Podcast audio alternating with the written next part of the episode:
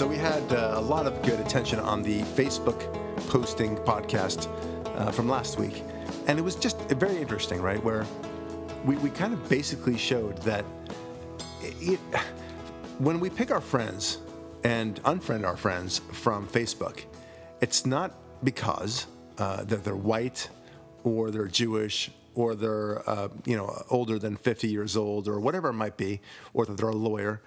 Um, or married and so on, all those different permutations that the Democratic Party provides, it's based upon our values, right? You look at that person and you say, do he and I share the same values? It's, it's kind of so basic, and yet nobody seems to put these two things together. When they come to the, uh, to the voting electorate, they, they decide, well, this is the way you think because, you know, you're a white woman uh, older than 50 and you're married, so, you know, this is the way you probably think, right? You belong to this group. And, and she would rightly says, say, What are you talking about, Willis? I, I don't belong to that group. I don't identify that way. I, I've, I'm far more than that. And she would be right. And likewise for us. But it's about Facebook that I'm talking about now. I am um, on many different Facebook groups, usually on the discussion between atheism and Christianity or atheism and uh, belief in God. And one of the things that it basically boiled down to is this notion because we, we talk a lot about you know who has done more damage the the godless or those who are religious. And it's so basic to to me that uh, the godless have done far more damage to the world than anything that the, religious might have, have done. Even if you include the inquisition the crusades the 30 years war you name it it's uh, the atheists have us beat as it were in terms of sheer numbers right and by the way, this is a chapter in my book, and it's called Murder by Numbers. It's a lot of fun. And so, anyway, so one of the questions I threw out, and I said it in as neutral a way as I could because I really wanted good answers. I asked a simple posting question Where does your morality come from? Just that's all it is. I'm writing a book, um, and I'd like to know what your answer would be to where your morality comes from. And and what do you think came out? I mean, what would you say, Ari? Well, I'm sure some people said God, some. Right. And I'm sure. But this is this is really directed to, to the, the, atheists. atheists. Yeah. And I'm sure to the atheists they'd uh, answer things like Stephen Hawking, Barack Obama, Odin, nature. Uh, you know, the standard place. A, a lot of times, you know, essentially Mother Earth or or ourselves. Right. Okay. That's where they got it from. They they always say it, it, it, goes to the heart. It comes from the heart, and which of course begs the question: Well, why would the heart have given you morality in the first place? Why? How does that work? Yeah, doesn't it just give you blood and maybe some valves? Yeah. I right. never feel thinking in my heart. right. It's, it's a very bizarre argument. Like, well, how does that come about? It's it's it's a it's a real pass on the argument. The basic arguments that seem to come out are as follows that morality comes from evolution. That's it. Okay? That is the number one answer that I got from many different people. It was one of the most um, debated topics that I saw on the atheist um, uh, uh, forum that they have there. It was uncanny how, how consistent the answer was from evolution. It, uh, we, we eventually just got better, and uh, that's why we have our morality as such, right? so, uh, a couple of other people say I get it from my mother and my father. Okay, well, but where do they get it from, right? It's so so basic. These are the same people who challenge you when when you say, well, the universe began with the Big Bang, and then they say, well, what came before that? And you know, so so it, you know, we don't even go there, but nevertheless, they ask that question. But when when we ask them, where does your morality come from? And, we, and they say their mother and the father, and then we ask them, where, where, where does it go before that? They won't be able to answer. It's, it's, uh, obviously, it comes from church. So they're borrowing from previous generations and the morality of the church and the synagogue and everything else, and they're not giving credit at the end of the day. But the evolution argument was the primary response. That was it. And, and this is what I find fascinating by it. Let's say it came from evolution that, that morality is evolved. What we have as morality is a, is a process of evolution in the same way that we have five fingers, as opposed to four. In the same way that we have, uh, I don't know, you know, lighter skin or whatever it is based upon the environment. Um, that we that we developed a heart, that we developed uh, two legs and such like that in order to be more ambulatory and such like that. I'm not agreeing with evolution. I'm simply using their own argument. You're just following okay. their logical train right, where it right. could possibly go. Right. So here's my easy answer to them. If morality is indeed a matter of evolution, how come we're all not moral? Right? I mean, it's so basic. I mean, we, we all have five fingers, right? All of us. Yeah, why did evolution catch you and skip over you? Right. You know, why, why is it over here and not there? Right. If this process is everywhere. And if it is survival of the fittest, then generally speaking, the bad guys are the ones who want to impose their will upon us. So why wouldn't they be the ones surviving? Why wouldn't their morality, I put that in quotes, uh, be the one that survives all this? Right? It's, it's kind of basic. I always, I always felt it was a very disingenuous argument, the evolution argument. Um, and evolution it itself doesn't make any sense because morality means that you are you're taking care of those who are less fortunate than you, that are weaker than you. Well, that's that's completely opposite from evolution. Why would you why would you do that? Right? If evolution tells you that if you see someone suffering in the street, you don't save them. You let them die. Because that's what nature demands. It's natural selection. Yeah, morality by essence is completely contradictory to survival of the fittest. It's survival of the most needy yeah. in many ways. Survival of those in most need of alms or charity. Yeah, oh, that's so true. where, where, did Darwin write that one? I, they just don't think these three, these things through, and you can just you can hear a pin drop almost in how they were unable to respond to that particular issue, the evolution. It's it's so simple for them. Evolution is the answer for everything. It really is their God in a sense, right? Evolution, and and it's so much fun because, you know, as an atheist, you have to basically explain everything around you as a function of randomness. You must. I mean, it, right? Uh, but there's no outside yeah, force no dictating answer. any terms, right? Yeah. There's no other answer. So we know that what your what your battleground is. It's it's all randomness. Now explain, please, Mr. Atheist. You must explain all of this, and you can't. That's the funny thing about it. Uh, and, and, we've gone on to. I, just want to focus on the morality issue. That's that's all it is. I mean, I'm not here now to talk, talk about all the reasons why I believe there is a God and, and why I think not only that there's a, a creator, but also that that same creator was the one of the God of, of the Torah. And you're also not getting into a an offshoot spur loop on on evolution itself either. This isn't about the you know genetic traits of of uh, delta smelt or something. Right. It's simply I think, and I think it's such a powerful point, is that you're shining light that the best answer these people could come with, and remember, you're giving them the opportunity to come up with the best answer. This isn't give me your best answer in 10, 10 seconds. This is a post on Facebook that allows someone to read it, think about it for a day, and then come back and say, Master, I've come up with this. Yeah, right. so true. Yeah, and instead of coming up with a an answer, at least in the realm of something reasonable, albeit incorrect, they're giving you essentially the answer of an inan- not only an inanimate object, an inanimate process that's hypothetical. Right. It's it's idolatry of the worst kind. Well, they they, in, they in come a way. through. The, yeah, they, it's saying I worship this thing over here. Right. But I can't even see the thing. Right. Well, it's, it's like expecting you to deliver a package from here to uh, I don't know to to New York, and you just say, well, it'll get there because it'll it'll get there. No, well, you have to explain how it gets there, right? So you have to pay the FedEx or whoever the overnight courier is or USPS, um, and it it either gets there or doesn't. But there's somebody that that moves it along, and in the same way, you have to explain why we have morality, um, and and that's how we we, we, you know, if you can't explain it, well, then maybe you have a problem. Yeah. And one of the, the, the funny things about that discussion was everyone seemed to acknowledge, just tacitly, that morality is a good thing, that we should have morality. Nobody out there, if you're a real atheist, you should be saying morality is nothing. Uh, you know, I, I, I will want to survive in this world and such like that. But the reality is, there is no such a thing as morality.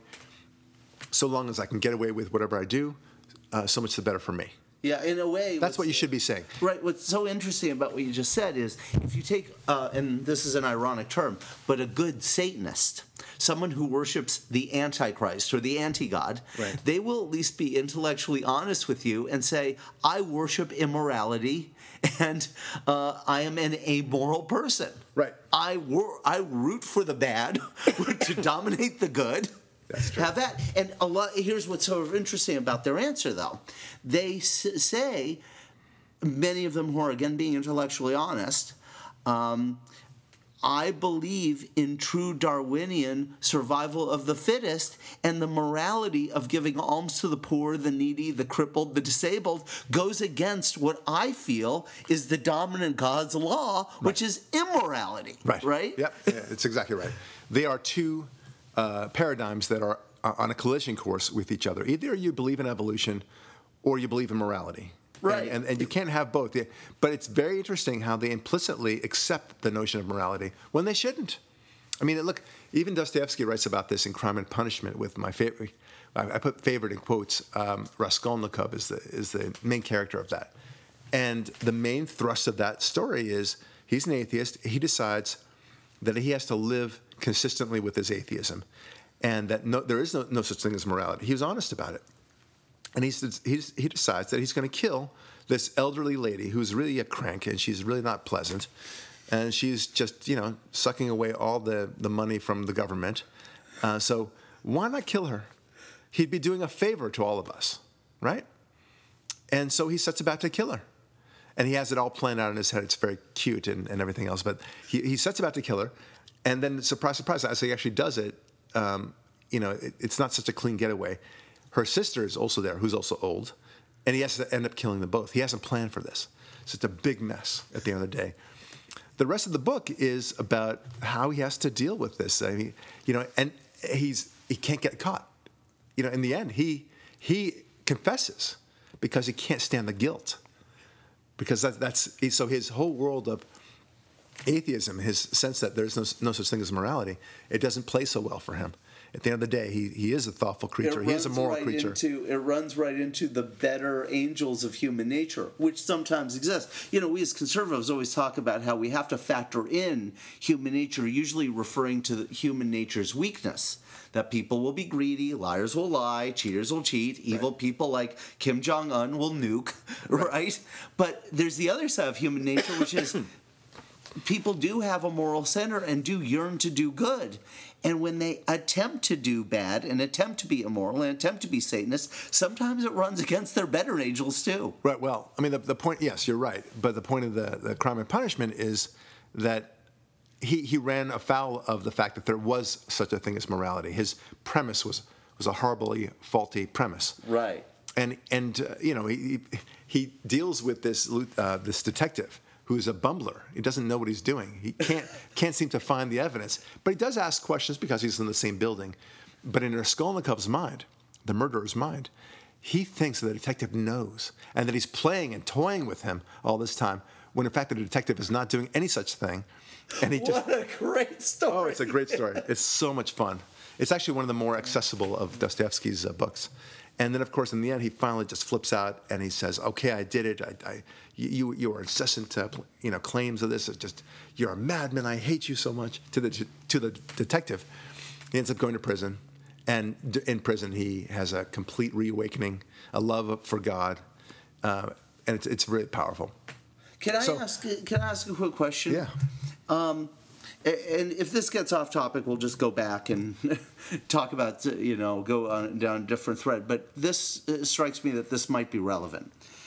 Is it an issue about the validity of the theory that the atheists attribute the moral core from? In other words, we agree that eh, evolution is junk science. Right. Okay. That's right. It is. And we've covered it many times on other episodes of this, the Broccoli podcast. Look them up, people. iTunes and SoundCloud. Uh, Right. You know.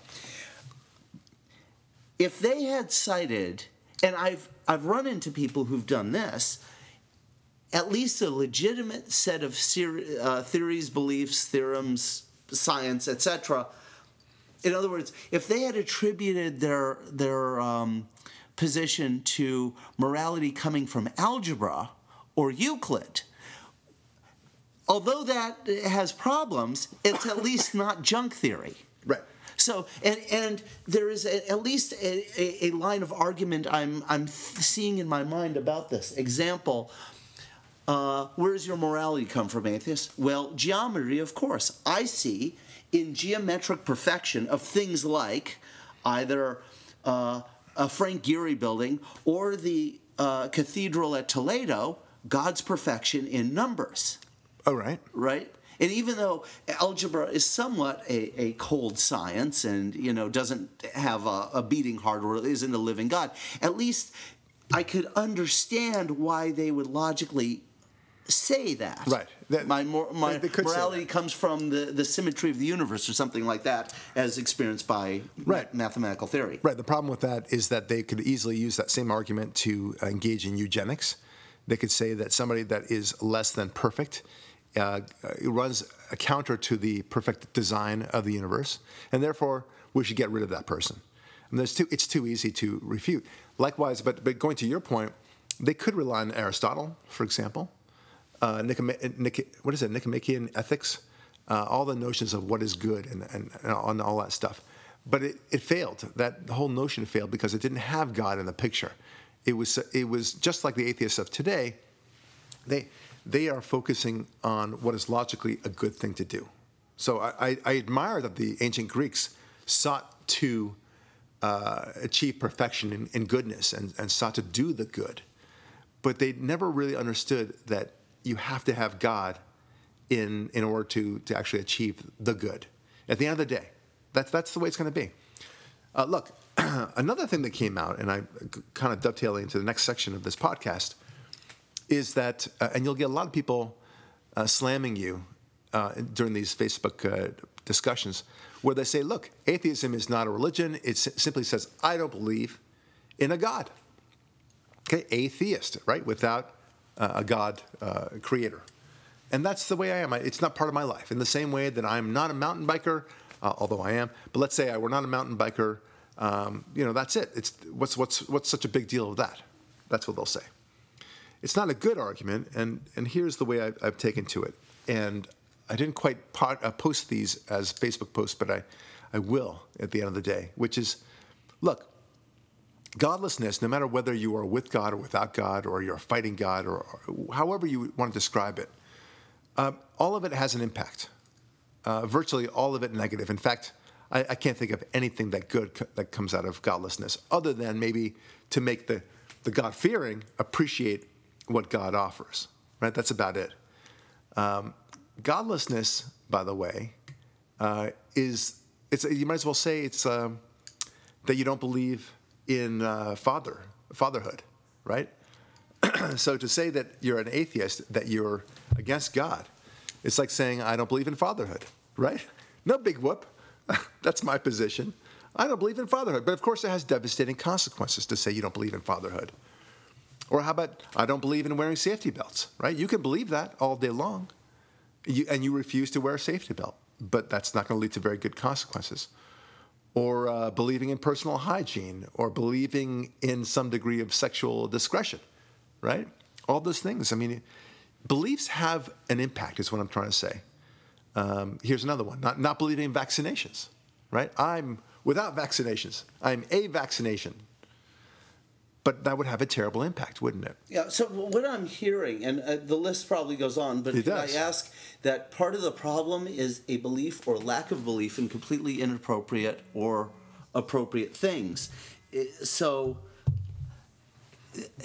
let's just take safety belts when you drive. Right. Okay. you can not believe all you want in the use of a safety belt. You just better not get behind the wheel, carrying that belief with you into a car. Right.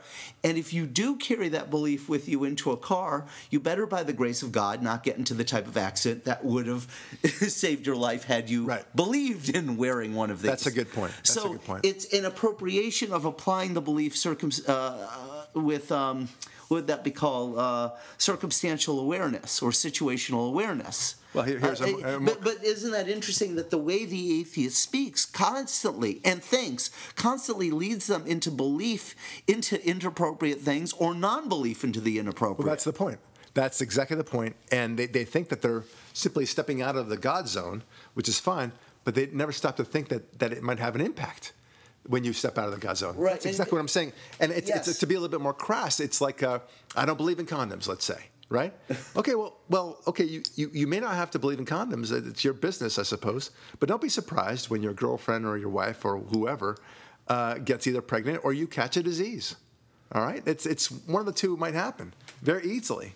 So to, to simply have a, a belief and not uh, or, or that you don't believe in condoms, well, okay, that's fun, but or, or what about alcoholic uh, temperance? I mean, it, it- the list goes on and on, like you said. It really does, and you can have a lot of fun with this. Yeah, but- you might as well say I don't believe in making sure my roof doesn't leak in the rain. Right. Uh, It's it's in other words, I, I, what's coming to my mind is the image of. Well, then you're in the uh, realm of what's called being a jive turkey with your idiotic beliefs. Right. Moron. Right. right? Stupidity. I I don't believe in stupidity. Oh, is that why you're acting like one? right, or I don't believe in reading, right? I don't believe in math. I mean, it's just Yeah, and you might not enjoy studying those subject matters, and that's Right. fine and up to you. But I assure you, they do exist. right, right, right. Now, the atheist will say, in response, in fairness to the atheist, he'll say, uh, "That's very cute what you said, but you're equating the existence of God with the existence of math and science and such like that." Uh, this is a fanciful thing. You, you created this. You don't. You're assuming a priori means before the fact that God is just as real as the existence of math and science, and it's a good argument on their part. But the, the reality is that yeah, I, I'm, we're simply saying, are there consequences to godlessness? And there are very big consequences. And the lack of morality is the most important one. You cannot, repeat, cannot have a moral world without God. You can, have, you can talk about logic all day long. You'll never get there because logic is too easy to, to use for very immoral, what we would consider very immoral purposes. Logic dictated that, that we uh, sterilize people who were, um, who were uh, Undesirable. undesirables. Yeah. whatever that might mean. Uh, and, and back in the 20s, 30s, and all the way through the early 70s. So are we?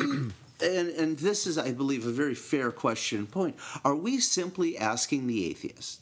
And, and trust me, we're tolerating their beliefs and saying, "Hey, have at it if you want." Right. But we're at least asking them for intellectual honesty and Right. moral accountability for the ramifications of their position. And I would say, and asking the question, considering that immorality and an immoral world is going to be the result of your belief system and the spread of it and harboring it, you should at least and must be okay with an immoral world if you're going to live this way. Yeah, that's right. And if you aren't okay with an immoral world, I beg you to reconsider the position. Yeah. If, if you want an immoral world, an immoral nation, an immoral society, fine, have at. Right. Find one out there. They they exist. Move there. Right. Live there. That's right. Try it out. And if it's okay with you, stay there. But don't impose an immoral world on me because I want to choose a moral world in a moral place. Well, they think that they're more moral than you, which is ironic, of course, because the morality, in the same way that they would demur to our saying that God and science are on the same plane, right? we, we know that, that God is. Uh, in fact, is much higher than science himself. But they would say, no, God, God is not part of science. And, and that, so, in the same way, um, they they refuse to understand the the morality is part of the equation as well. They just that, that's that's the amazing thing about this. They just never pick up the clue that morality um, goes bye bye when you don't believe in God. It's simple. It's it's so it's so basic. I, I don't know why um, people haven't brought this up much more. Where does your morality come from? And it, it, they can again play the logic games all day long. They'll never get there. Fascinating, right?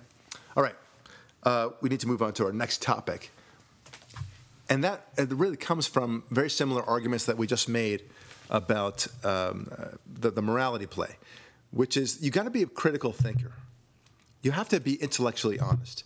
One of the things I like about Raskolnikov in Crime and Punishment was that he was intellectually honest. Right? He understood that atheism meant no morality. You do what's necessary to whoever's the strongest. Uh, that's the one who survives.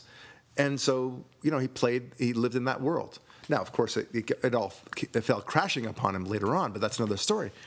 In the beginning, he, he realized this is the way I have to live, and he wanted to purposefully set out to live consistently with his beliefs. I respect that.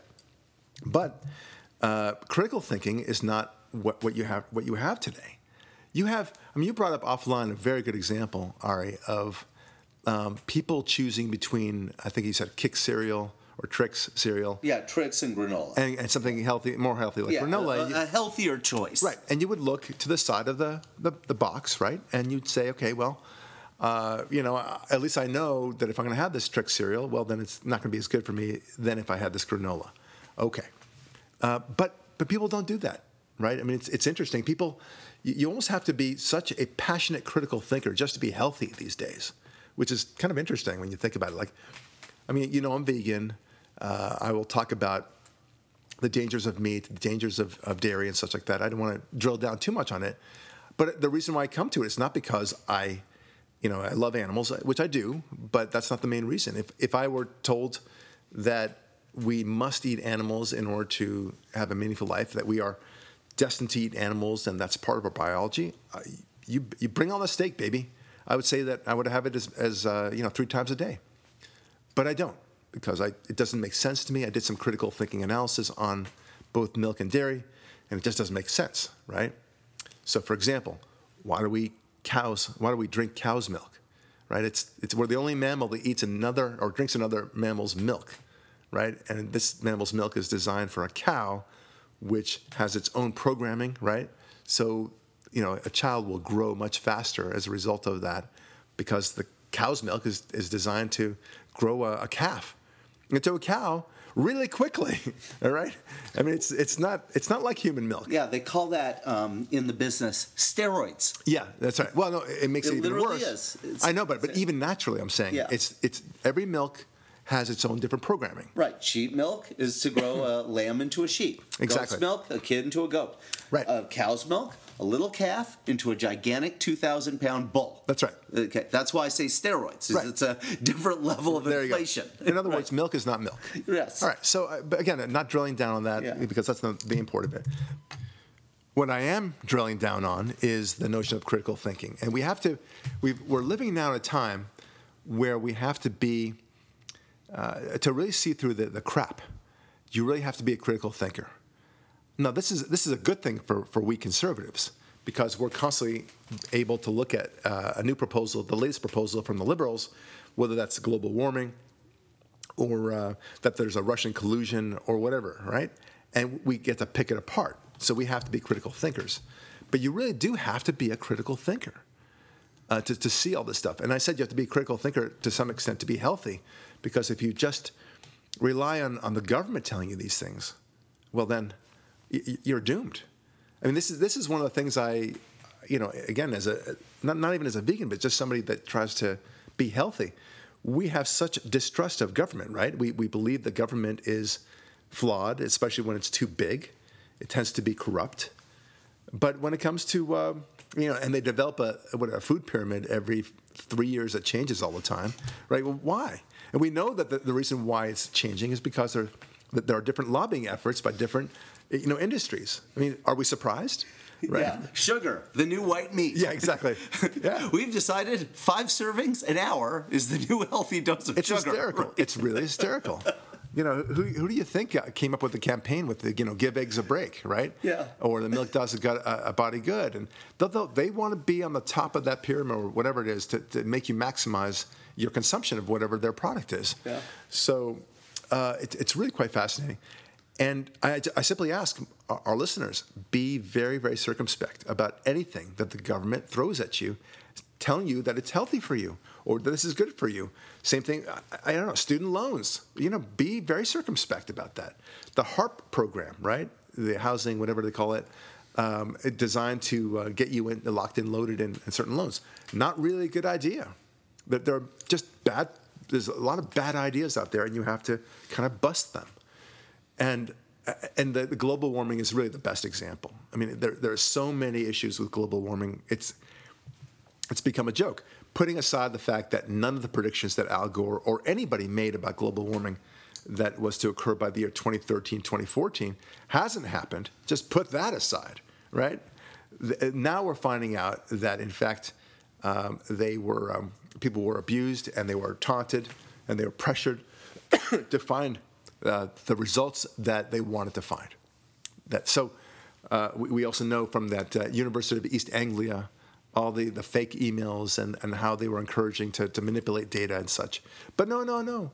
You know, uh, those who are true believers, meaning the global enthusiasts, as I call them, they're all over that. They, they love that stuff. And they always have an excuse for that. They, they, they get so embedded in their thinking that they begin, every time another uh, crop of information comes up suggesting that maybe this, this global warming thing is really all crap and you've been lied to, it's, you know, it's, it's kind of like uh, the woman who marries that man, and and uh, he looked so great when she first met him. He was so handsome, and he claimed all sorts of great things about what he was doing, and he was so buttoned up. But then he fi- then you find out that that family that he claimed was his wasn't really his family. Uh, then you find out that he didn't really have that job. Then you find out that he, you know, he's uh, he's a stripper on the side or you know whatever. He, he's, he's not all that he claimed to be. And then you find out his name was OJ, that kind of thing. oh, that's even yeah, right. that's worse. Don't go even there.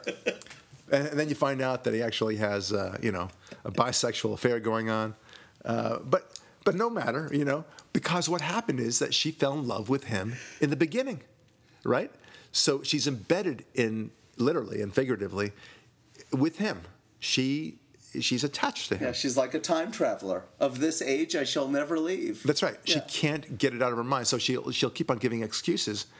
Where where somebody needs to slap her uh, around and say, "Listen, you know, not not literally, but to say, you know, Sally, you, you don't you see what's going on? She needs an intervention, right? You would say no problem. Any, anybody from the outside would say that this is crazy. But it's exactly the same thing that's going on with global warming and so many other issues that, that are facing us today.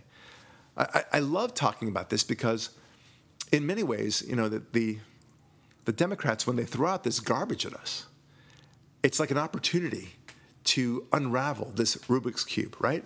You know, it's, it's they say, here it is, here's a fixed Rubik's Cube, right? And, and, and it's not, it's, it's jumbled. And, but you have to, you know, solve the Rubik's Cube, right? That takes hard work. But let's just throw it out at you as, and say, I've done it. No, no big deal.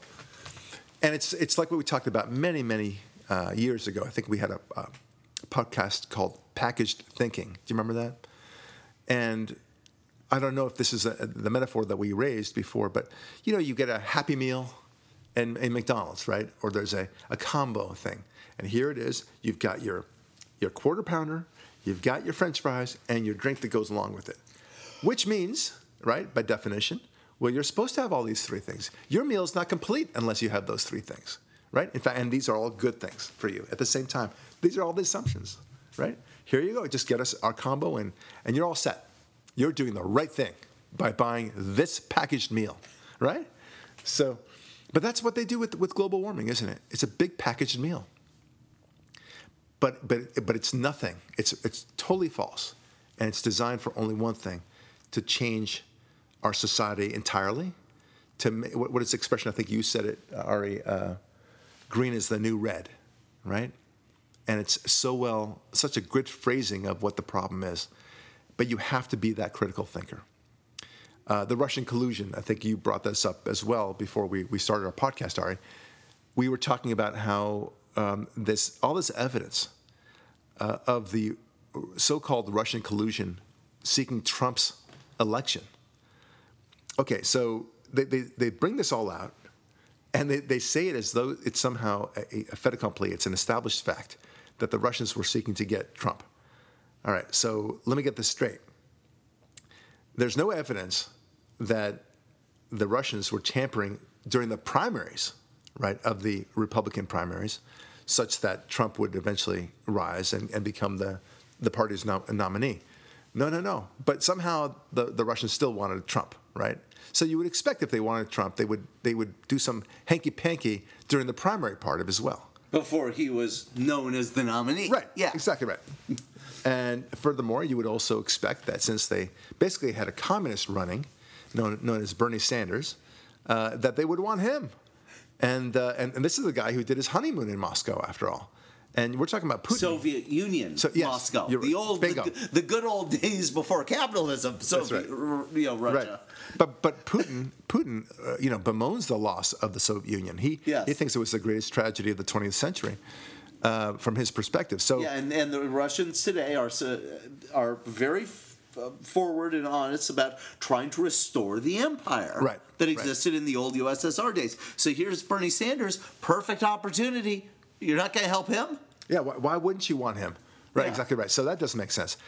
And then, and, and then why would the Russians sabotage Bernie Sanders? I mean, it's one thing to not support Bernie Sanders, but they actively sabotaged him because they, they went into the DNC, uh, whatever. Well, I suppose the DNC was the one that sabotaged the Bernie Sanders thing. Um, but the, why wouldn't they want? Why wouldn't they choose Hillary Clinton at the end of the day? Yeah, she but- she's so she would be so inept. She has no sense of, of real foreign relations. Yes, she was Secretary of State, but that doesn't make, mean anything. I mean, you, you can still be a Secretary of State. You can be president for that matter and be inept. So, I mean, and certainly they would argue that about George Bush. They, they even argued that about Ronald Reagan. So why can't it be true also that Secretary of State is inept? So why would they? Why wouldn't they want Hillary Clinton to win? How could they have bungled this so badly? And this is Trump who is now taking on Russia and, and having constant fights with them. You think that maybe maybe Putin is a masochist? Maybe that's what he wanted. He just wanted the game. He wanted the challenge, Yeah. right? I mean, it- so in other words, it doesn't make sense. Well, I, and I think there's one other point that I, just for the entertainment value alone is worth discussing because Yeah. the audience, I think, will just love this. The people claiming this Russian collusion election theft are Hillary Clinton and Barack Obama themselves. Yeah. They were the people behind the diplomatic reset with Russia. So are they now looking back at their own history, their own legacy, and saying, we did such a horrible job alienating and pissing off the Russians with that reset that we totally screwed up, Right. that they hated us so much that they stole the election from us? yeah, yeah, It- And, and we're admitting it? Right, and, and then putting aside the fact that there's n- no, No evidence, evidence? whatsoever, Yeah, right? I mean, really, it's like, okay, You know all that evidence we talk about OJ. You know all that evidence showing OJ most likely cut off Nicole's head, right, including including his own book where he said, "Here's how I did it." yeah, okay. Y- you know all that. Well, on the Russian thing, none of there was no blood. There's no footprints. There's no Bronco. There's nothing. Right. Yeah, there's, there's not even a hint of it. Yeah. And it's been, uh, I don't know how many months now, probably a year uh, more or less. And it's simply, literally no evidence whatsoever. Uh, but, you know, of course, I understand they want there to be evidence, but that doesn't make it so. Um, and and how, how they could reach these conclusions, they, they want it to be so badly. It's, it's, anyway, I'm, I'm fascinated with it. How would they have influenced the election, too? But, right? How would that look like? I mean, eh, there's not one voter who has said, I don't know what happened. I was going to vote for Hillary Clinton, but something hypnotized me. I, I, I think I drank some water or something, and I, I found myself voting for Trump. I really regret it, right? I mean, wouldn't that be the ideal thing to do, right? You get a bunch of people voting for Trump, and the very next day they would say, "What happened? I, I got fooled. I, I, I, pressed the wrong lever or whatever, punched Yeah, the like wrong Yeah, like the butterfly ballots of Florida in Bingo. 2000. I thought I was this Chad, Yeah. and it was that Chad. But you don't have that, Yeah. right? And so, how do you say that that's a Russian influence? I mean, look, the, the, I think the better argument would be to say, and not that it would have an impact from a political point of view, or nor could you lay it at the feet of uh, Donald Trump, but the Russian television uh, uh, network, RT, right? They're constantly spitting out this very propagandist uh, news segments in in perfect English to Americans and to the to the West at large. So you know, obviously, very pro-Russia, very anti-America, very anti-Israel, by the way, too. So that's much more influential. But but but you can't, you don't even get there. That that's the critical thinking part of it. In what way did the Russians even attempt to influence the voting electorate? What what what is there? What's the there there? I'm still waiting for that. Yeah, is there like a besides the RTTV and a bunch of websites and maybe some Facebook posts? Is there uh, the equivalent of what is that called? Radio Free America that broadcasts over North Right. Korea or in Iran? Yeah, exactly. I mean, where is the the you know communist Russian network restoration channel Right. that's that's beaming radio waves into American voters' brains Well- and getting them to show up at the precinct to vote Trump? But look, it's the same playbook, right? They, they say the word influence Yeah. in the same way that they say the earth is warming, right? And you say, how so? T- please tell me, right? And there's really no evidence for it. It's, it's a computer models at the end of the day. But uh, th- then we go back to basic critical thinking. Like, I mean, there's so many basic questions to ask.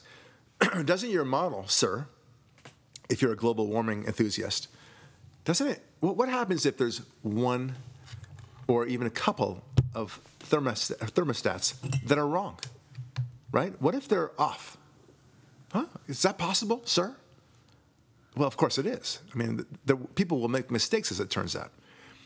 But and, and there's going to be a lot of mistakes. Could it be that the thermostat is a little too close to a building, which tends to be warm up the temperatures and such? Um, and could it be that the person writing down the temperature wants to write a higher temperature because you know maybe he didn't notice it very carefully? I mean, it, it presumes a perfection in human uh, analysis of these numbers and and the global warming issue that I just don't buy. I, I, I never have. Uh, likewise, uh, it assumes that nobody has an agenda. Everyone's motives are pure. They just want the right answers, right? I love that part of it. That's that's the easy one, right? I mean, it's so devastating.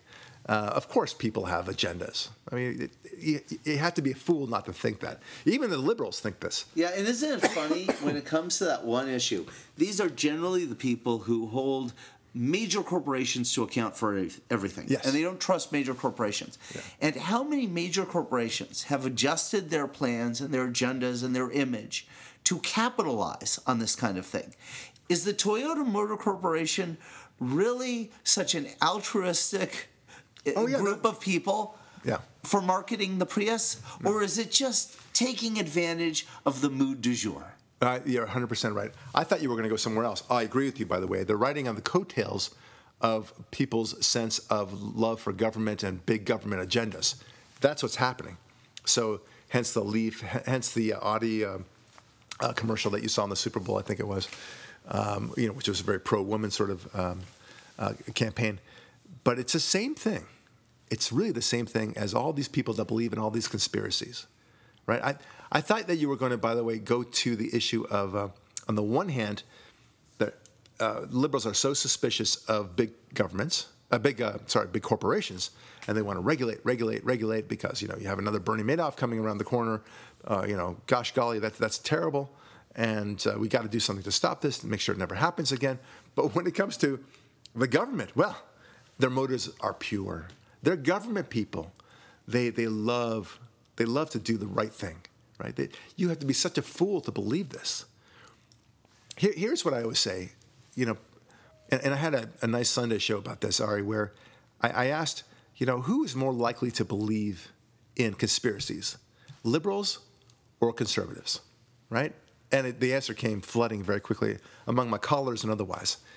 Uh, of course, conservatives are less likely to believe in these conspiracies. of and- course. And, you also, I think, posed uh, the same question: Who's more likely to believe the God-believing or the atheist? Yes, that's and right. the answers fell along the exact same, Same lines, as well.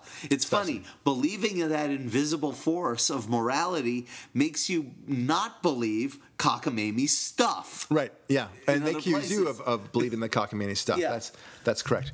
Uh, but but but even in, like in these, and this is critical thinking, and I wonder how, uh, as I read these atheist posts, it's it's so. Um, it's hard to follow. They, they are very scattered minded. There's not, Yeah, you think? yeah, they are. Th- There's one gentleman. Uh, his name is James Taylor, uh, not the singer, of course, but it, you know it's a common name, I suppose. I, I like the way he presented himself. He's an atheist, and he had very good, solid propositions. They, they were faulty in their own way, but he was the the one that was willing to engage in the most effective way possible. Um, but nevertheless, everyone else, uh, you, you just try to follow their logic. They don't they don't make sense at all. You try to encourage them to say, listen, let's first decide whether or not there's a creator at all. Forget about all the, the New Testament and the Old Testament and such. They, they want to go right to there. Do you believe that uh, Jesus was resurrected? You know, they want to make that sound ridiculous. Yeah, do you believe, do you believe mixing types of fabric is a sin? That, right, right, a, exactly. So they, like, they, you know, they, they try to kind of make you feel ridiculous about your own beliefs. And I, I say, here, here's the best response to that, by the way, if you ever find yourself confronted with that. It's like saying, presenting a complicated calculus equation with the integral sign, right, and the differential sign and everything like that. And then you present it to somebody, you say, "This is mumbo jumbo. I don't understand this," right? And, and you'd be right. If you said it, if you gave it to a fourth grader, they would say, "What the hell is this?" because they don't understand that. They understand, you know, two plus six, and they understand maybe multiplication, but they don't understand these integrals and such. But you present it to them, they say, "This is this is crazy," but what? But it's the same thing. It, it, the reason why we ultimately believe in the things we do is because we got there through a different process. We got there through a process where we first established that there's a creator. Then we started to think logically about whether or not that creator was also the same God of the Bible. And the logic, using logic, critical thinking, it, to me, it makes sense.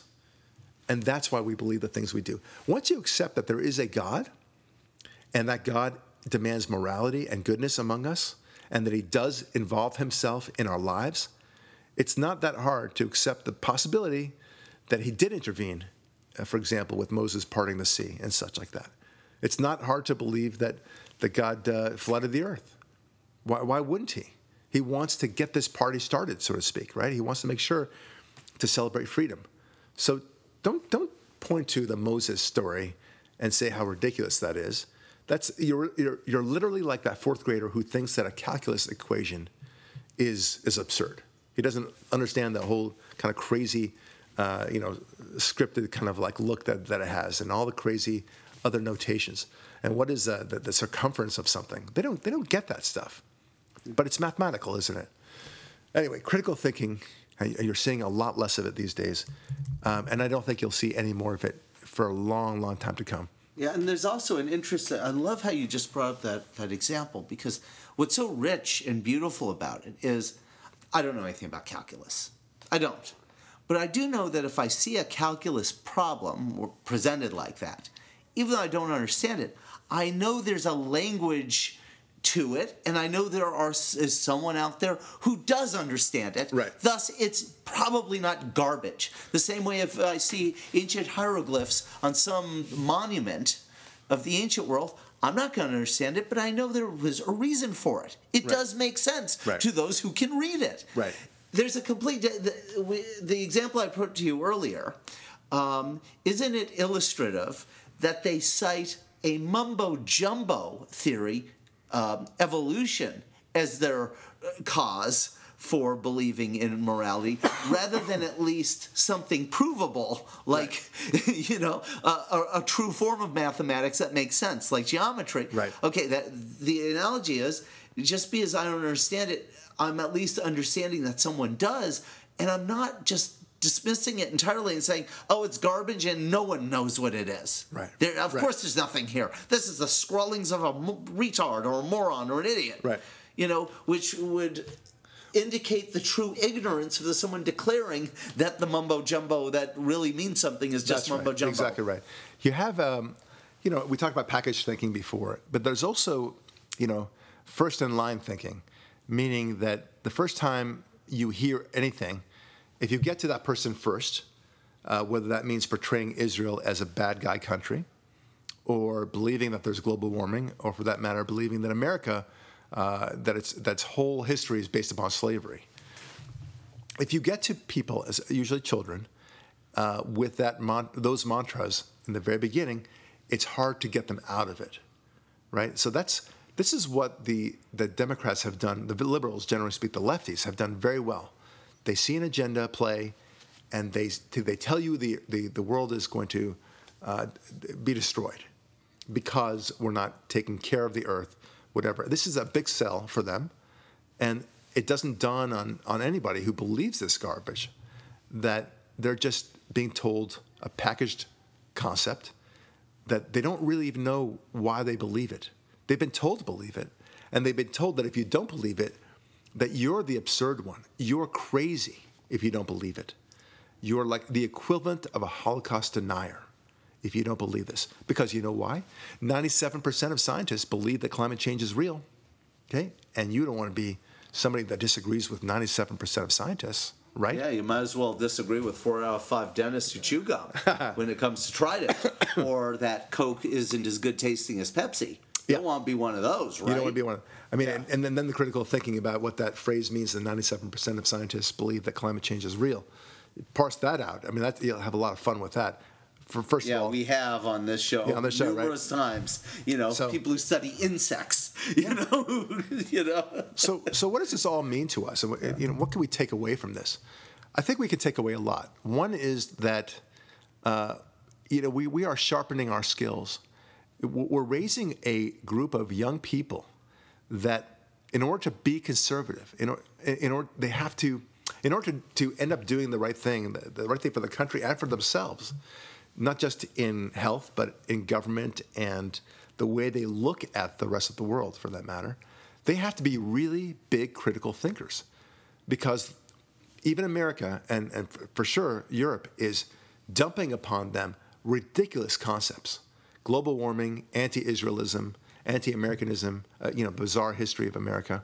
Yeah, the All- primacy of big government, the, the uselessness of tax cuts, the, the value of spending huge amounts of money by societies for welfare states, you know, all right. those things, and and uh, and sex education and all that stuff, and it's specifically dumped on the young at the earliest possible ages to carve that rut that Right. becomes unfillable. You're so right. Um, You know, they, they, so- they, they, they love they love to throw it out there, and then they demonize you if you don't think exactly like they do. Right. And that the transgender business is such a good example of that. Um, that that, and if you're not on board with that, you are you're uh, whatever transgenderist or some sort of some sort of sexist, Some, sort, of bad person. that's not good to be. Yeah, you, you don't want to be that person. Yeah. Right? and just, you know, five years ago, you've been screaming as a mom or dad to say, hey, this boy's in my girl's bathroom. Get him the F out of here. And now, five years, eh, five years later, you're saying, well, we really want to respect their rights because that boy feels like a girl. Like, he- are you actually hearing yourselves, guys? I mean, it's just, it, it just, like, not even five years ago, it was two years ago that this that would be a, considered a, a ridiculous proposition. And here we are. So they, they don't even check in with themselves about the critical thinking. Anyway, I You know what's so interesting about uh, how you started with um, the atheists citing evolution as their reason for the the moral core that they have.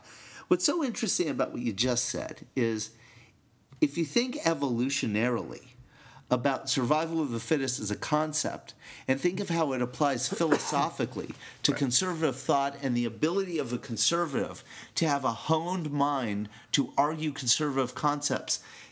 If you're a conservative and you're on college campus and all you encounter is liberalism, you have to be a really strong, brilliant person to know to reject it.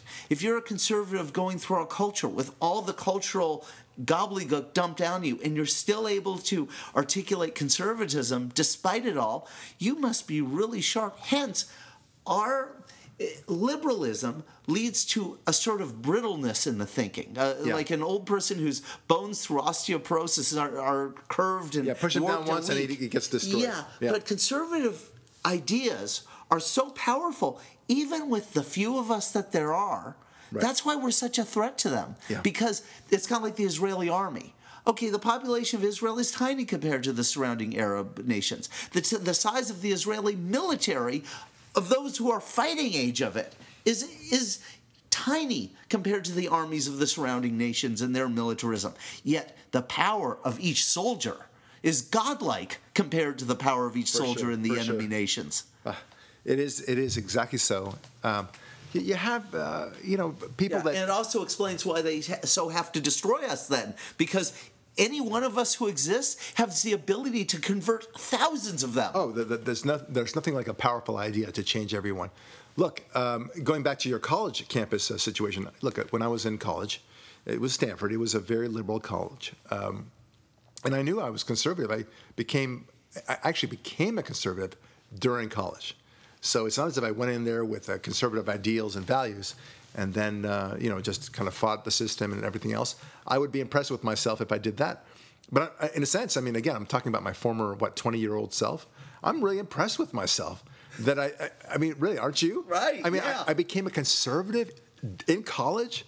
Uh, here's why I became, because I began to see the garbage. Um, I think the thing that really changed me was the whole South South African apartheid movement, the the the, the, the attempt to boycott uh, all the goods from South Africa and such. And while I respect that the fact that apartheid is such a horrible was such a horrible enterprise and nobody should be segregating on the on the uh, grounds of uh, skin color and such like that, what I found was that I found it to be a very disingenuous movement. People who were otherwise nothings in, on campus uh, were suddenly very agitated and very motivated to to fight this. They saw themselves as having a cause all of a sudden, and that they are reminiscing about the days of the '50s. They they had something to fight for. Uh, but but it also dawned on me: what if instead of it being a black-white issue, that it was, let's say, a Hindu uh, Muslim thing, right? I mean, exactly the same thing, same geographic location, everything else, but the Muslims were separating the Hindus or whatever faction you wanted, okay? And and they were they called it apartheid the same way exactly. We wouldn't give a crap about it, but it was because it was black and white that it made a difference for us. I find the I found the movement very disingenuous. There were a lot of lies told about it. Again, I think apartheid it was it was good that it fell apart. Don't get me wrong, but I began to see that there was a lot of disingenuousness in all of leftism a lot of selective morality and selective, selective yeah. outrage. Yeah. Rather than being able the way we because of our moral core coming from the, the source of morality, God, we apply our principles everywhere, universally. Right. Right. U- universally. Slavery, bad. Liberty, good. Right. Capitalism, good. Yeah. Oppression through economic tyranny, bad. Yeah. It doesn't matter what society it is. You got it. You got it exactly right. That this is what made us, uh, made me at least, and uh, I think for a lot of a lot of people who are, have this uh, the conservative notions in a liberal campus, we, we, we kind of laugh at the system. We had a podcast about that before, right?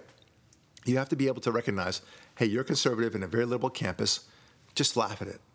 That's what it is. In the same way that I don't know, you, you struggle in a, in a camp, in a concentration camp. You have to make fun of the Nazis. You have to make fun of the guards in your own head and to to each other, uh, the prisoners. That's what they did to survive. Jews did this very well uh, in their history. Whenever they had a, a, tough time, they would they would laugh, laugh at their enemies. And in a sense, I think that's what we have to do. You know, not, not to equate the, the college campuses with the concentration camp. No, no, no, of course not. But I am saying that there is a suppression of free speech in these college campuses.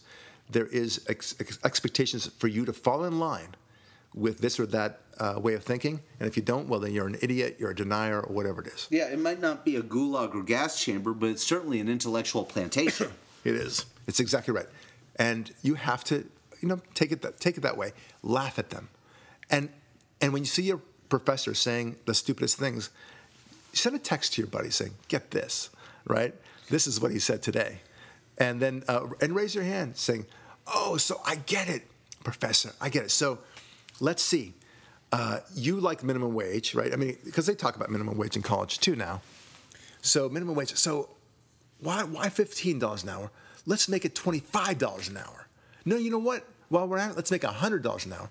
And don't you think, everybody? And you start clapping, hoping that the rest of your your students also start clapping, right? And you've got this whole group of people clapping for hundred dollars an hour.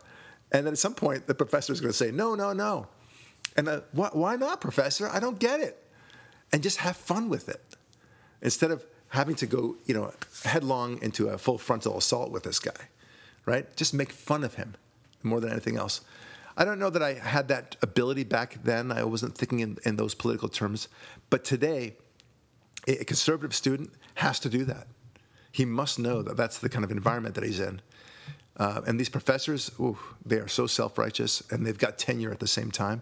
There's nothing they can do that. Uh, uh, that that'll force them to get kicked out. No, they've they've adopted all the piety of a 1980s uh, stereotypical televangelist crusading against pornography while having an illicit affair behind his own wife. You know ain't, that ain't that the truth? Yeah. Ain't that the truth? All right. Well, listen, I, I, I love critical thinking. If, if there's anything that you've learned from this podcast, is that critical thinking is is, is what we do, Ari and I, but it's actually an essential part of our lives. We cannot survive as conservatives unless we are constantly, constantly laughing at them and engaging in critical thinking to destroy their arguments. I'm Brock Lurie. Thanks for listening. We'll talk with you next week.